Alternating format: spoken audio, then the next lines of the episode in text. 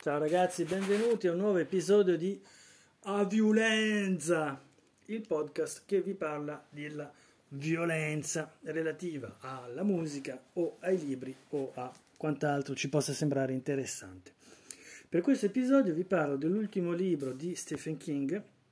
uscito e che ho letto, che si chiama Fairy Tale, ossia favola. Eh, metto gli occhiali se no non vedo niente. Il sottotitolo è Romanzo, quindi Fairy Tale Romanzo, edito dalla Sperling Kuffer, che è l'editore principale di Stephen King, ed uscito nel settembre del 2022. Io l'ho letto e vi faccio una piccola recensione, vi dico che cosa ne penso, sapendo che arrivo molto tardi perché il libro è uscito a settembre, per cui c'è già una marea di recensioni che è stata pubblicata eh, su internet, per cui io arrivo con comodo arrivo molto tardi, però non è un problema. Allora, eh, non so se vado di spoiler, meglio di no, quindi nessuno spoiler, ma comunque una piccola descrizione di quello che succede nel libro, perché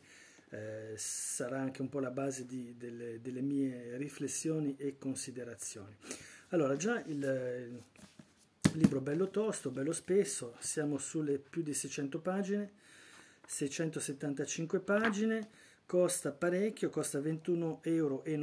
quindi abbastanza caro, ma i libri oggi sono cari purtroppo, per cui eh, vale la pena, penso di sì, ma se no potete trovarlo penso in eh, biblioteca o aspettare che esca in formato tascabile, quindi molto meno caro oppure potete farvelo prestare da qualcuno che l'ha già letto. Il, um, quindi si tratta, lui scrive fairy tale, che vuol dire favola, e il sottotitolo è romanzo. Uh, sì, è un romanzo, ma uh, come dire, già nell'estetica siamo proprio nel mondo delle, delle favole, perché ogni capitolo si apre con un'immagine in bianco e nero e eh, con dei titoli abbastanza lunghi che vi riassumono cosa succederà nel, nel capitolo. Per cui già la struttura fa pensare a un racconto per, per ragazzi o per bambini, cosa che non è perché è un libro per adulti. Però, come dire, stilisticamente e in modo eh, formale, in modo visivo, eh, la forma è quella di, di un racconto. Per cui avete queste illustrazioni in bianco e nero che sono molto carine, e ogni volta avete un titolo che vi dice che cosa succederà successivamente. Uh, cosa succede? Allora, vi dicevo, il libro è molto bello, nel senso che uh, la narrazione, beh, chi conosce Stephen King riconoscerà subito la sua impronta, la sua, il suo modo di scrivere, di narrare i fatti. Uh, e uh, è un libro molto riuscito, molto bello perché uh, quando leggete Stephen King ci sono certi libri che a me non sono molto piaciuti, in cui il finale non è all'altezza del libro stesso, nel senso che il finale eh, a volte mh, mm, o va in troppo fretta o non spiega o la spiegazione è totalmente una grossa minchiata, per cui tutto il cammino che avete fatto della lettura in qualche modo è vanificato e e come dire rimanete delusi perché la fine non è così bella, così interessante come tutto il resto del libro. Faccio un esempio, per esempio a me era molto piaciuto il The Dome, non so come sia stato tradotto in italiano, non so se vi ricordate quello. Scusate, racconto quello della che da un giorno all'altro in un villaggio si forma come una specie di cupola gli abitanti non riescono ad attraversarlo per uscire e chi è fuori non può attraversarlo per entrare dentro. Quello era un libro molto bello, più di mille pagine, mi sembra, mille, mille duecento pagine, molto molto bello, ma il finale non mi era piaciuto perché era una mezza minchiata che non sto a rivelarvi, per cui se l'avete letto penso possiate capire questo, questo esempio. Allora, vi leggo cosa c'è scritto sul retro della copertina vi dice un ragazzo, il suo cane, la discesa in un mondo magico e oscuro, un'eccezionale favola dark. Allora, favola dark sì e no, eh, e mi spiego. Allora,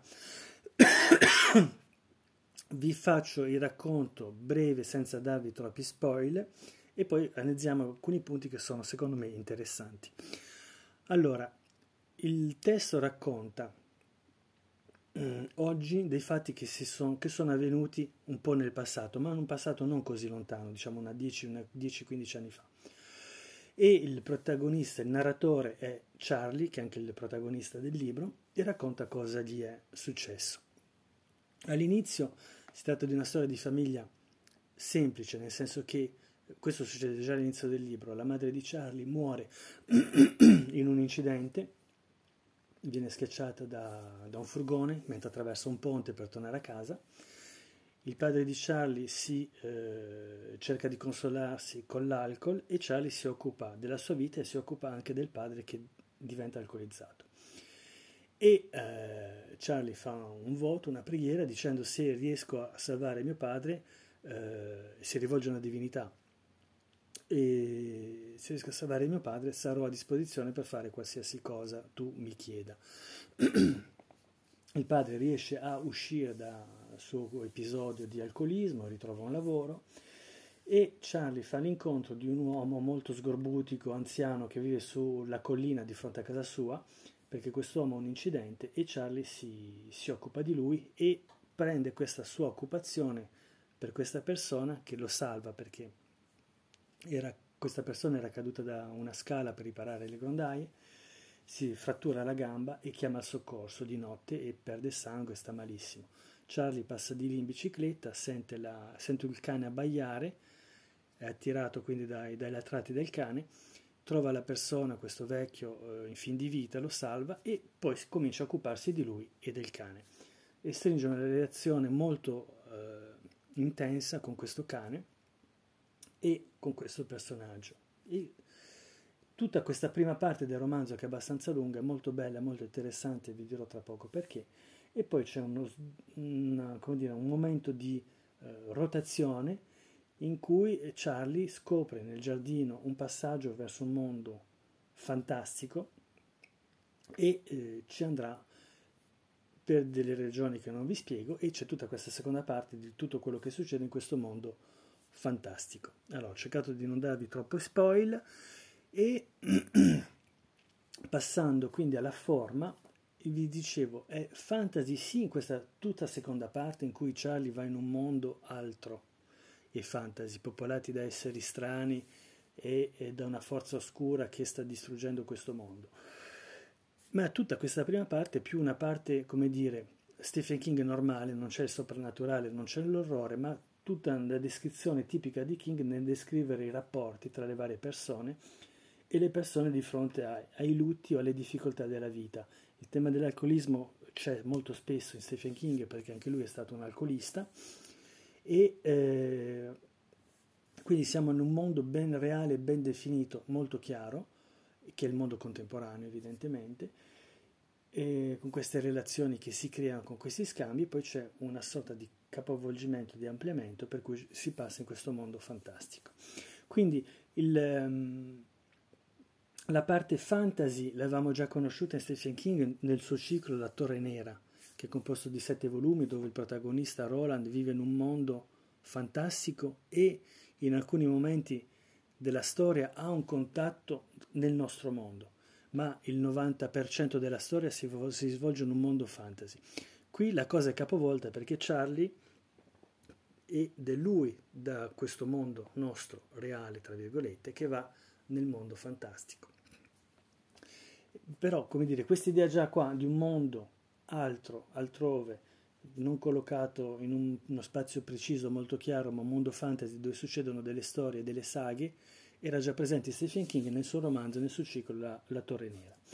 e in un altro modo era già presente in un romanzo che si chiama Gli occhi del drago, che è un romanzo molto vecchio di Stephen King, che anche questo era una specie di fiaba, che si svolge però dall'inizio alla fine, se ricordo bene perché l'ho letto tanti anni fa, eh, in un mondo già fatato, già altrove. Per cui, come dire, King si ricollega a questi universi, a questa letteratura fantasy a cui aveva già collaborato e che aveva già scritto, per questo suo nuovo romanzo Fairy Tale. Quindi c'è già questo ambiente qui.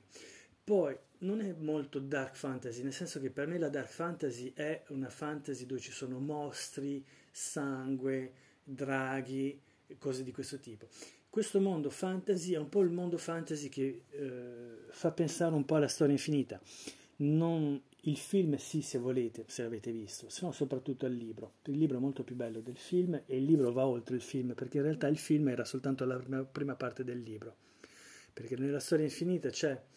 nella prima parte il ragazzo che legge il libro e che dialoga con un ragazzo che nel mondo eh, della, della, storia infinita e poi questo ragazzo che legge va nel mondo fantastico, quindi questa è la stessa dinamica di King, eh, salva il mondo dalla minaccia del nulla che sta distruggendo il mondo fatato della storia infinita e poi tutta la seconda parte del libro, che comunque è molto lunga, è sul potere, nel senso che questo ragazzo che ha salvato il mondo dalla sua fallita diventa, eh, come dire, eh, potente nel mondo che ha salvato e quindi come gestisce la sua potenza, la sua gloria, i suoi onori, le sue ricchezze, eccetera, eccetera. Quindi è più un discorso sul potere, la storia infinita, il potere che distrugge, che nullifica il mondo e il potere che può distruggere e nullificare anche le persone che lo detengono. Quindi Stephen King fa come dire un occhiolino molto molto flagrante alla storia infinita, ma non solo, perché quello che mi è molto piaciuto nel libro è il dialogo costante in filigrana, quindi non è diretto, va un po' colto qua e là, tra degli elementi delle storie antiche, delle storie classiche, quindi Jack e il fagiolo, sei Jack, non so se vi ricordate la favola di Jack che pianta un fagiolo, questo fagiolo cresce, va fino al cielo, deve uccidere un gigante. Oppure vi dicevo la storia infinita, oppure altre storie fol- di folklore più anglosassone che nostro. Questi elementi si trovano presenti nella storia di King in filigrana, a volte giocano sulle assonanze dei nomi e quindi in base al nome si può capire il personaggio e la sua funzione. Altre volte più una dinamica che si presenta, per esempio questo fatto del nulla che avanza nella storia infinita, qui c'è una minaccia che distrugge questo mondo fatato, quindi sono delle, dei giochi di rimandi in queste storie del folklore, per esempio le favole dei fratelli Grimm o queste storie più del, come dire, che a noi sono un po' più lontane perché proprio della, della cultura anglosassone, dei folletti che... Eh, si manifestano, che sono cattivi, eh, dei folletti, queste entità del bosco che eh, a volte possono essere nocive oppure a volte possono aiutarti in caso di bisogno, eccetera, eccetera, eccetera. Quindi è questa molto bella, molto piacevole, questa architettura di fondo, come se ci fosse una cultura, una sorta di archetipi legati ai racconti e King li utilizza nella sua storia perché è una favola finalmente, anche se scrive romanzo in realtà è una favola, strutturata sull'eroe che non sa ancora di essere eroe e che di fronte alle difficoltà diventa eroe, quindi questa struttura archetipale che troviamo nei racconti. Ma questi rimandi a questa cultura, a questo patrimonio eh, mondiale, lui lo prende, ne attinge e dà degli elementi che sono a volte espliciti, a volte meno espliciti, e il lettore si trova confrontato a tutta questa dinamica che è eh, alla base, come vi dicevo, in filigrana di questo romanzo. Per cui aveste questo, avete anche la, più volte, più volte si dice nel libro che eh, il protagonista Charlie lo dice, lo scrive più volte nel libro, io non sono come un principe o come un eroe della Disney, quindi il principe senza macchie, senza eh, senza ombre, senza macchie, senza paura, è un ragazzo come può essere un ragazzo qualsiasi, che ha una parte di luce e una parte di ombre, e più volte nel suo passato racconta delle stupidaggini che ha fatto da adolescente quando era a scuola, a volte le racconta, a volte lascia immaginare che cosa ha potuto fare. E questa parte d'ombra a volte lo aiuta nelle sue eh, imprese, per cui è bello perché è un personaggio che non è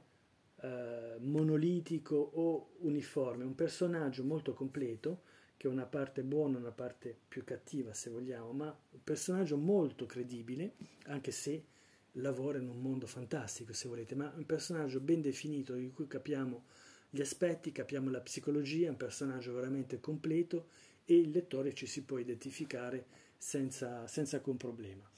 E un'altra cosa molto interessante che fa parte sempre dei temi di King, ma anche qui